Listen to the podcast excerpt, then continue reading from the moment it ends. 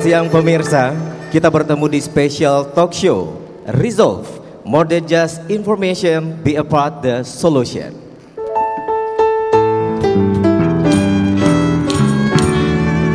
Pemirsa, hari ini kita bertemu di program pertama UNP TV, special talk show Resolve dengan tagline More than just information, be a part of the solution. Sesuai dengan tagline-nya, program ini menghadirkan berbagai informasi untuk Anda yang boleh jadi akan melahirkan solusi terbaik untuk masalah dan berbagai persoalan yang terjadi di ranah publik. Hari ini kita kedatangan empat narasumber yang luar biasa. PLT Direktorat Jenderal Pembinaan Penempatan Tenaga Kerja dan Perluasan Kesempatan Kerja, Bapak Aris Wahyudi. Selamat siang Pak Wahyudi. Aman di Kota Padang, Pak? Alhamdulillah. Dan yang paling penting di sebelah saya ada seorang wanita yang sangat cantik. Direktur Innovation Room Talent Hub Kemnaker RI Ibu Anjani Amitia Kirana. Saya panggil Ibu apa Mbak? Boleh Mbak, boleh Ibu. Mbak deh kayaknya ya Mbak. Dan di tengah-tengah kita juga sudah hadir Rektor kebanggaan kita, Rektor Universitas Negeri Padang, Profesor Dr. Andes Ganefri, PhD. Selamat siang Prof. Alhamdulillah juga bersama kita Bapak Mahyaldi Ansarullah SP selaku Wali Kota Padang. Assalamualaikum Prof. Pemirsa, seorang John Hawkins menjelaskan the creation of value as a result of idea. Bahwa industri kreatif pada prinsipnya bersumber dari pemanfaatan kreativitas dan juga bakat dalam menciptakan ekonomi kreatif dan juga lapangan pekerjaan. Fakta hari ini menjelaskan dari 16 sektor industri kreatif yang ada di Indonesia, industri digital merajai keseluruhan industri yang ada di tanah air. Seperti apa sebenarnya gambaran prestasi Indonesia yang kita anggap merajai industri digital dari 16 sektor industri kreatif yang ada dalam kaitannya dalam potret dunia kerja di tanah air. Kita langsung ke Bapak Dirjen, barangkali bisa jelaskan dulu Pak. Mohon, monggo Pak diambil mikrofonnya. Ini terkait dengan peranan pemerintah dalam merespon perubahan dunia ketenaga kerjaan. Ini gimana Pak? Bisa diceritakan? Eh, terima kasih. Jadi dalam rangka menghadapi perubahan di dunia kerja, kita semua, termasuk Kementerian Ketenagakerjaan harus merubah diri, harus merubah mindset agar nanti kita bisa responsif, kita bisa adaptif di dalam eh, era persaingan ini. Nah, jadi kita mengajak semua berbagai kalangan stakeholder tadi kita sebut ada pentahelik gitu untuk berkolaborasi menyongsong eh, perubahan-perubahan dinamika ini yang kata kuncinya tadi di digital. Bagaimana kita semua menyesuaikan dari sisi supply dari sisi penghasil tenaga kerja dengan juga di dunia kerja juga harus merubah. Dan kita semua harus siap. Dan saya yakin sunatullah kita kita akan bisa survival sepanjang kita responsif. Tapi dari sudut pandang pemerintah, seberapa siap bangsa kita? Kita siap, kita harus siap karena kita bersama-sama dengan stakeholder, dengan dunia kampus untuk bersama menyiapkan ini. Jadi tidak nanti gagap teknologi, tidak tidak terus menutup diri. Karena itu kita semua kata kuncinya adalah learning agility. Kita harus siap belajar.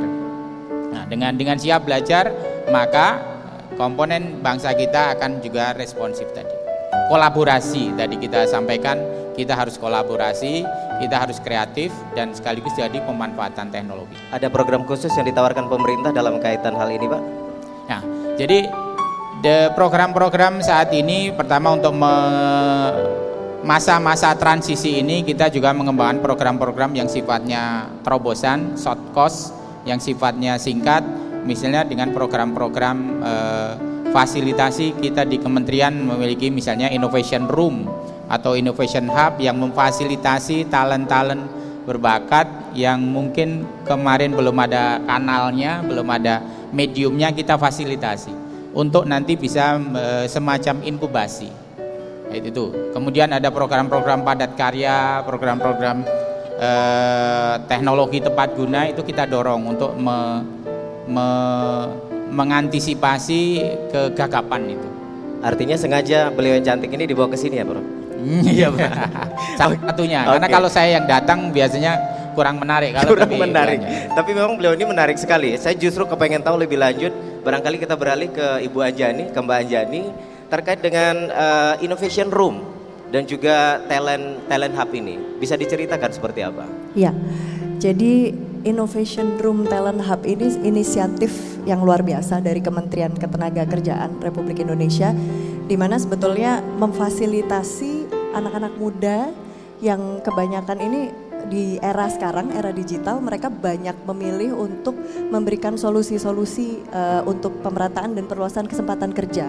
Jadi uh, banyak sekali sebenarnya bertumbuh startup-startup digital yang selama ini mungkin belum belum ada sebuah wadah yang bisa menjejaringkan atau mengkolaborasikan antar mereka. Nah di Innovation Room ini yang baru di launching Juli 2018, jadi otomatis baru satu tahun lebih sedikit. Ini alhamdulillah sudah bisa mengajak uh, kurang lebih 30 startup digital yang fungsinya adalah bagaimana bisa berkolaborasi memberi solusi untuk ketenaga kerjaan di era baru ini. Nah, e, dari Kementerian Ketenaga Kerjaan berharap ini tidak hanya ada di Jakarta, tapi bisa juga ada di kota-kota karena pasti banyak sekali teman-teman anak-anak muda yang ibaratnya kreatif, inovatif, punya solusi untuk e, tempatnya gitu. Ibaratnya. Dari 30 itu ada yang dari Padang nggak sih?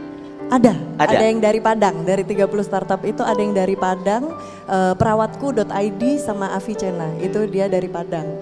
Nah diharapkan di tahun depan uh, ada rencana untuk mengembangkan uh, Innovation Room ini ke lima titik, ada Padang, Kendari, Solo, Banyuwangi, dan uh, kalau nggak salah Surabaya.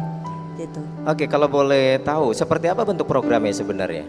Jadi di dalamnya itu sebetulnya berupa sebuah ekosistem ekosistem kolaborasi, ekosistem yang bisa uh, menumbuh kembangkan. Jadi ibaratnya dari sisi startup apa yang mereka punya dan kebutuhan mereka apa. Dari sisi uh, government sebetulnya kan butuh untuk uh, memfasilitasi anak-anak muda ini supaya bisa membantu memberi solusi tadi. Lalu ada stakeholder lain seperti universitas, kemudian uh, bukan hanya Kemnaker bahkan, tapi mengkoneksikan ke kementerian lain seperti Kemenkop UKM, uh, Bekraf dan lain-lain. Nah ini uh, jejaring ini bisa luar biasa uh, besar hasilnya ketika kita bisa membangun iklim kolaborasi yang sehat seperti itu. Apa target ke depan? Ini udah satu tahun sudah 30 startup. Target ke depan gimana untuk tahun berikutnya? Ya, diharapkan sebetulnya tidak hanya 30 startup. Jadi ini bukan untuk mewadahi yang baru beride, tapi justru yang sudah berjalan tapi akan berkembang gitu. Jadi pasti banyak sekali di daerah-daerah yang sudah uh, apa menjalankan bisnis namun butuh mari butuh wadah yang difasilitasi oleh pemerintah dan innovation room hadir di situ seperti itu. Apakah punya kaitan langsung dengan penopangan ekonomi kreatif di Indonesia? Kaitan, yang satu tahun terakhir ini? Oke, okay. kaitan langsungnya pasti ada karena Innovation Room kalau Pak Menteri selalu bilang it's a talent hub. Jadi sebetulnya di dalam situ bukan hanya anak-anak muda yang di bidang teknologi, tetapi dari berbagai macam sektor branding, uh, kemudian dia uh, dari sektor perikanan ada, sektor pertanian ada, dan uh, bedanya apa sebetulnya justru dengan kreativitas dan inovasinya itu mereka bisa berekspansi. Seperti Artinya tidak ada alasan sektor apa pun tidak bisa. Ya, semua sektor. Semua bisa. sektor. Ya. Oke, berarti tadi ada kerjasama dengan lembaga pendidikan ya. ya. Kita ke Prof Ganefri. Kira-kira untuk uh, perguruan tinggi dalam mendukung industri kreatif dan peningkatan ekonomi kreatif di Indonesia, serta strategi gimana Prof? Saya dengar ada kita punya program prodi yang baru nih, animasi. Apakah kira-kira itu menjadi salah satu jawabannya? Oke, terima kasih Pak Pak Anif. Universitas Negeri Padang sebagai salah satu institusi pendidikan yang menyiapkan tenaga-tenaga lulusannya untuk bisa berkontribusi dalam pembangunan bangsa ini. Sesuai dengan perkembangan teknologi hari ini tadi disinggung oleh Pak Dirjen Pak Aris uh, kita harus melakukan perubahan-perubahan uh, terhadap uh, sistem dan kurikulum di perguruan tinggi dan alhamdulillah UNP sebenarnya sudah selesai melakukan revise kurikulumnya dalam rangka mengantisipasi uh, era revolusi industri 4.0. Kemudian kalau kita lihat kita kaitkan dengan industri kreatif ada 16 lapangan pekerjaan yang terkait dengan industri kreatif ini sebenarnya Universitas Negeri Padang uh, punya program studi ini semua. Ya, artinya uh, kita sudah mempersiapkan program studi program studi yang memang ke depan ini akan banyak dibutuhkan oleh dunia usaha dan industri. Baru saja keluar program studi baru yang kita usulkan uh, tahun yang lalu yaitu program studi animasi. Kita juga punya program studi desain komunikasi visual, desain grafis, desain kriya. Karena kami melihat industri-industri kreatif inilah yang uh, ke depan yang tidak yang tidak bisa ditinggalkan dan ini akan tetap dibutuhkan begitu. Di samping itu kita juga merubah mindset daripada mahasiswa-mahasiswa kita, termasuk lulusan-lulusan kita. Kita merubah dari semua aspek, mulai dari perilaku dosen mengajar, perilaku mahasiswa belajar, itu juga sudah dirubah ya di era revolusi industri ini.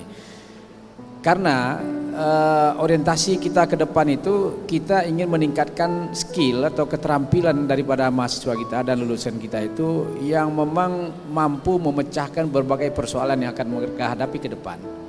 Jadi kompleks problem solving itu menjadi uh, utama bagi kita. Kami yakin dengan kemampuan mahasiswa dan lulusan-lulusan kita untuk memecahkan berbagai persoalan dan memang persoalan-persoalan itu belum diketahui, tapi itulah yang akan berkembang terus ke depan. Jadi mereka-mereka yang mampu bekerja memecahkan berbagai persoalan, punya skill dalam kompleks problem solving ini, mereka akan bisa uh, mengikuti perkembangan era revolusi industri 4.0 ini. Seberapa yakin Prof bahwa UNP akan bisa mengambil bagian dalam industri kreatif ini? Ya, alhamdulillah uh, kita terus melakukan perubahan-perubahan ya terhadap kurikulum, uh, terhadap peningkatan kualitas SDM kita, sumber daya kita, dan termasuk sarana prasarana pendukung tentunya. Karena hari ini tempat belajar itu ada di mana-mana. Sarana belajar itu bisa di mana saja dan waktu belajar itu bisa kapan saja. Salah satu yang kita uh, berikan kemudahan kepada mahasiswa UNP saat ini adalah mereka bisa akses internet di mana pun mereka ada berada di Indonesia ini selagi mereka punya asal ada di daerah itu punya sinyal wifi ID mahasiswa WNP bisa akses internet. Karena kita sudah bekerja sama dengan Telkom menggratiskan uh, pemakaian internet di seluruh Indonesia. Di mana ada sinyal wifi ID asal terdaftar sebagai mahasiswa WNP mereka bisa akses internet. Saya sudah sudah akses. Ah, sudah sudah di mana saja. Kita ke Bapak Wali Kota. Pak dalam kaitan tadi kan uh, industri kreatif menghasilkan bangsa yang kreatif, juga kampus yang kreatif. Kaitannya dengan kota kreatif, gimana, Bapak melihatnya? Ya baik, uh, terima kasih.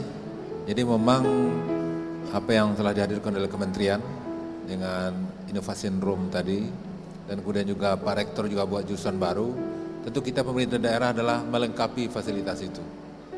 Maka itu kita di Kota Padang uh, memang suatu keunggulan di Kota Padang yaitu kita miliki warganya orang hebat-hebat, Pak Rektor warganya kan. Ya, kemudian juga pejabat-pejabat pusat ada juga di Kota Padang. Nah, maka itu uh, dengan SDM dan potensi seperti ini, kita mencoba untuk mengkanalisasi potensi itu, maka kita mulai uh, membuat dan mengorganisir potensi-potensi di Kota Padang. Kita sudah punya uh, pusat kreatif Kota Padang, ya kita sudah punya itu dan itu kita menghimpun uh, apa kreativitas kreativitas dan kelompok-kelompok kreatif itu ya di dalam satu lembaga ini. Nah dan ini juga kita fasilitasi dengan beberapa kegiatan-kegiatan di uh, di dinas ataupun juga di dengan organisasi yang ada. Kemudian di samping itu juga, alhamdulillah apa yang disampaikan oleh Bu Anjani tadi itu ini sangat sejalan juga dengan visi Kota Padang 2019-2024, yaitu kita punya uh, pusat kreativitas dan inovasi generasi muda yang kita kenal dengan Youth Center. Ini Bu Anjani. Jadi ini sangat ini makanya saya tertarik sekali dengan apa yang Ibu sampaikan tadi. Mudah-mudahan ini akan bisa melengkapi dan menyempurnakan apa konsep yang memang sudah kita hadirkan dan kita hadirkan nanti itu di setiap kecamatan di Kota Padang. Sehingga ini juga akan uh, menghadirkan adanya pemerataan. Apalagi Pak Rektor sampaikan tadi di mana saja orang sudah bisa berdagang saya dan kemudian juga di mana saja di Indonesia ini sudah bisa akses uh, media. Nah, maka itu dengan adanya pusat kreatif di, sini, di sana dan kemudian juga mereka bisa akses media di sana sehingga mereka pun juga bisa memasarkan. Dan alhamdulillah ini di Kota Padang sekarang ini juga Pak Rektor tadi juga ada jurusan animasi dan memang kita melihat bahwasanya uh, generasi-generasi kreatif uh, anak muda kreatif di Kota Padang ini juga sudah mulai dan sudah ada hasil-hasil animasi-animasi yang mereka hadirkan. Nah mudah-mudahan uh, dengan potensi dan dan apa dengan peluang-peluang yang ada maka kita tentu pemerintah memfasilitasi mengorganisasi dan mengkanalisasi potensi itu ke depan. Oke, okay.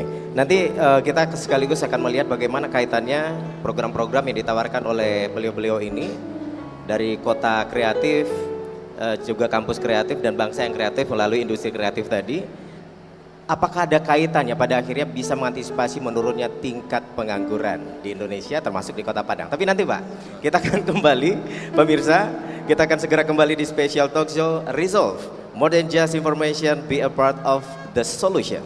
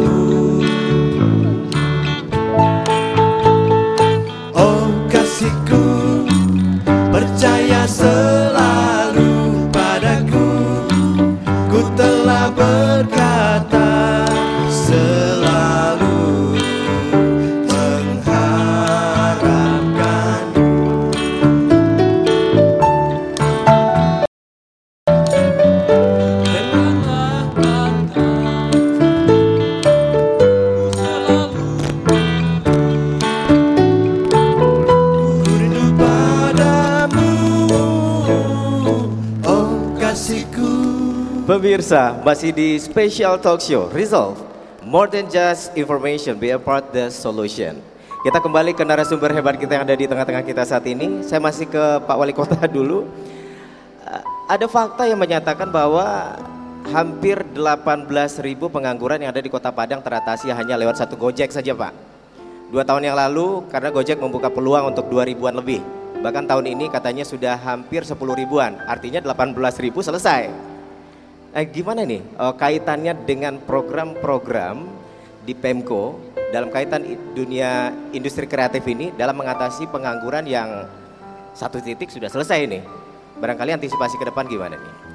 Ya, saya kira uh, dengan kita lembagakan dan kita koordinasikan potensi-potensi yang ada daripada apa generasi-generasi yang memang kreatif itu, maka saya itu di sana akan menghadirkan hal-hal baru. Ya. Dan seperti yang saya katakan tadi, apalagi Padang sekarang ini dengan dengan kerjasama dengan Badan Ekonomi Kreatif di pusat sana itu sudah mengarahkan Padang ini menjadi kota pertunjukan. Ya, di maksud itu ini Pak Rektor tadi adalah dengan animasinya, saya kira ini satu bagian untuk itu.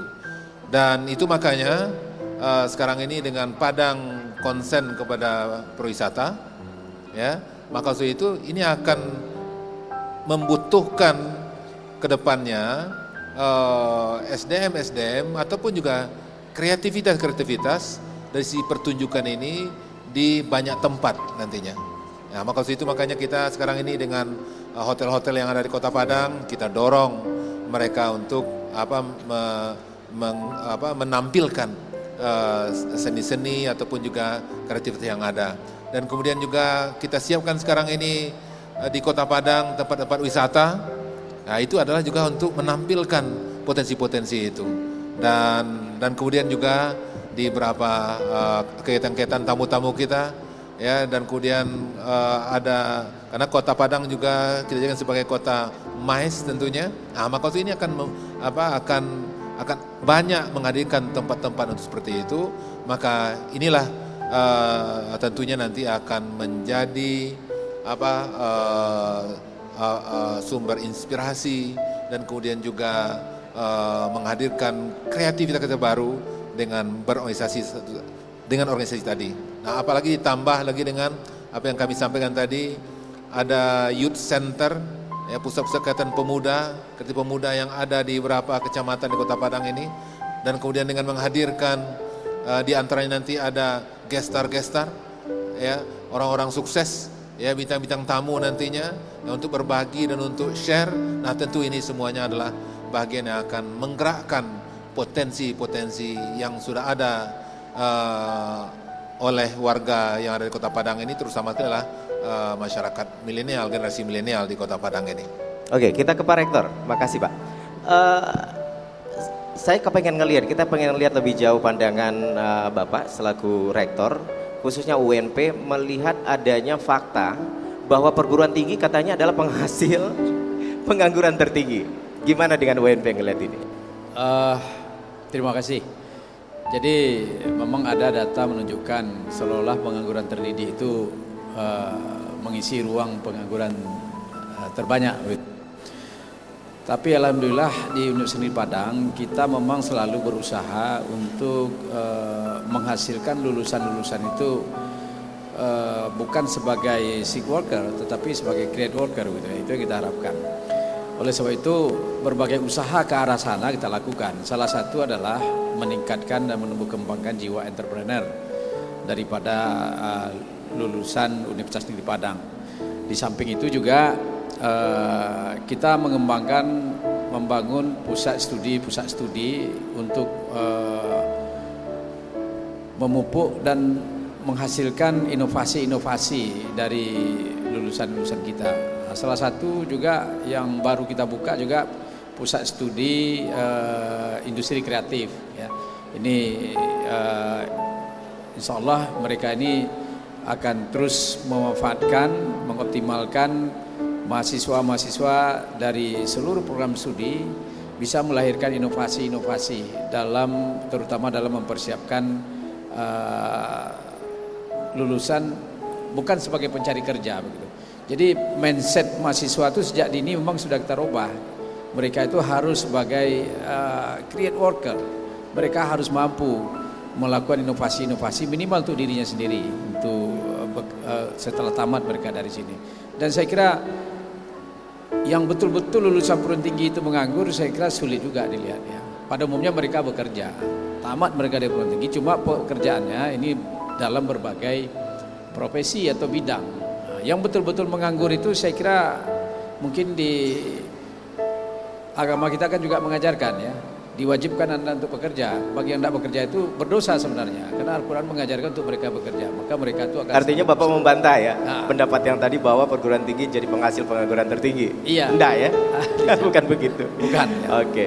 Artinya UNP termasuk lembaga pendidikan yang siap untuk menolak pendapat tersebut melalui Betul. berbagai program Jadi, yang disiapkan. Dari sejak mereka mulai masuk itu sudah kita bekali, sudah kita tanamkan jiwa entrepreneur itu kepada mereka. Ah, oleh sebab itu berbagai peluang kreativitas kita hidupkan di kampus ini, termasuk eh, membangun startup startup eh, platform-platform kita lombakan antar program studi, antar fakultas dan kita berikan reward. Ini untuk memotivasi mereka untuk berinovasi setiap saat. Oke, terima kasih Prof. Kita ke pertanyaan terakhir untuk beliau berdua ini nih. Eh, Kalau Mbak Jadi tadi menjelaskan lebih dari 30 startup. Tapi pada kenyataannya asumsi yang berkembang di tengah masyarakat itu dikuasai justru bukan orang kita yang merajain. Itu gimana pendapat? Artinya kita hanya sebagai pelaku. Gimana itu, Mbak? Ya, eh, ini yang menarik sebetulnya eh, startup-startup yang masuk ke mana namanya ke Innovation Room ini memang uh, startup yang usianya minimal 2 tahun dan mereka kalau bahasa di sekarang ini bootstrapping.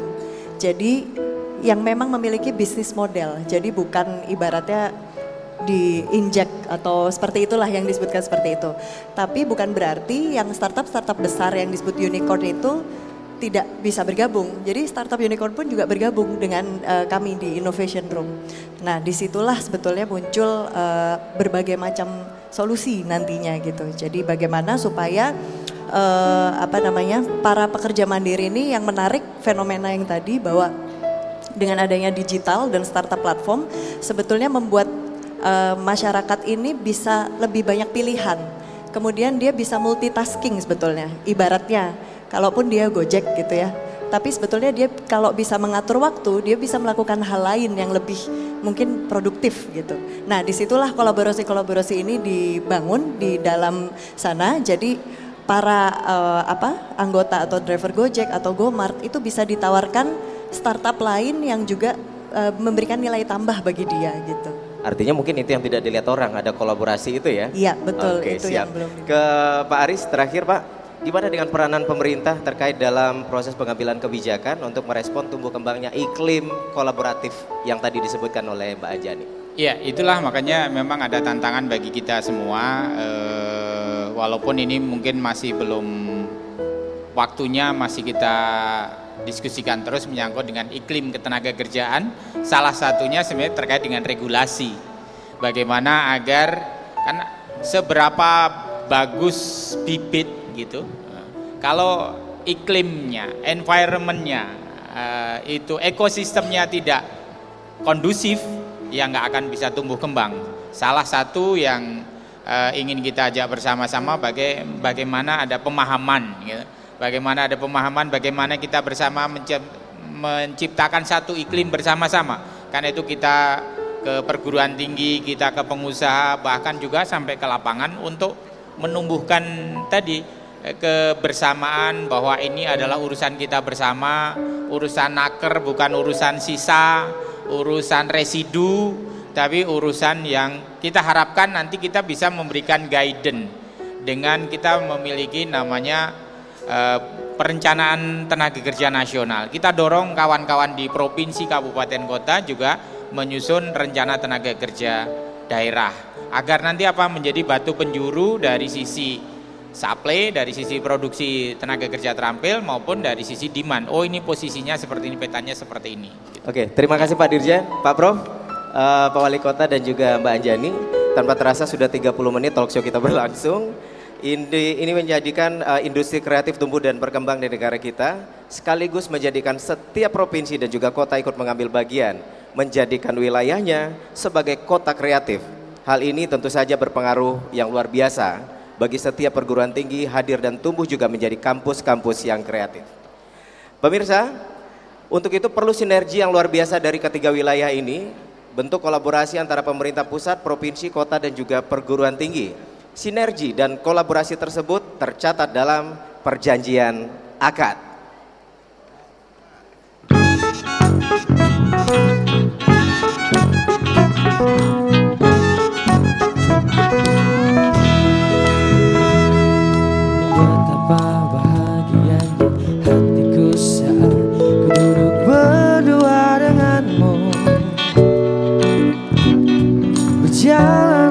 Bersamamu menerima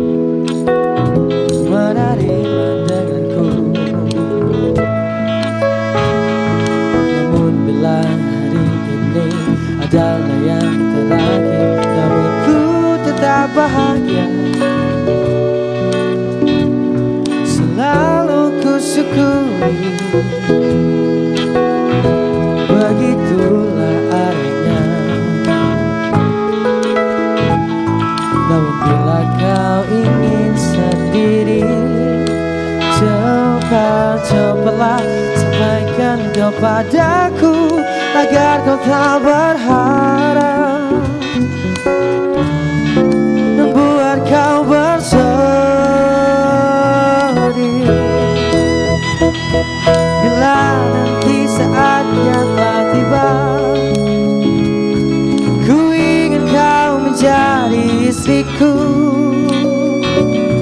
Berjalan bersamamu dalam hujan. Berlarian ke sana kemari dan tertawa. Namun bila saat berpisah telah tiba Izinkan ku menjaga dirimu. Berdua menikmati pelukan di ujung waktu. Sudilah kau temani diriku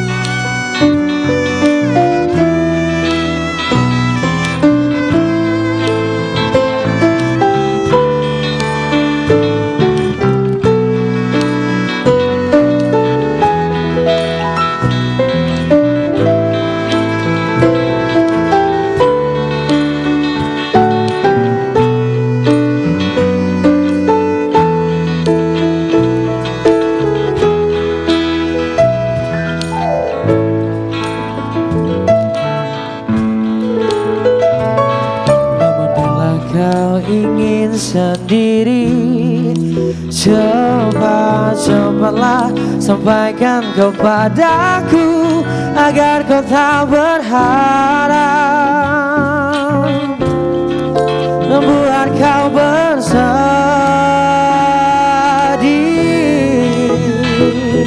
Bila nanti saatnya telah tiba Ku ingin kau menjadi istriku.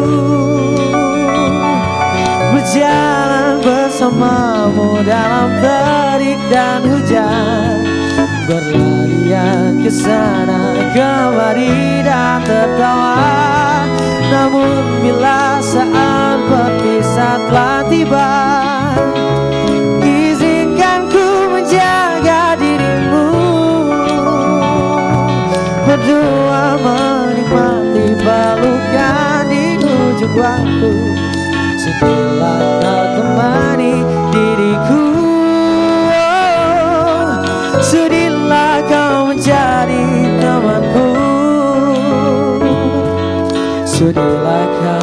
menjadi istriku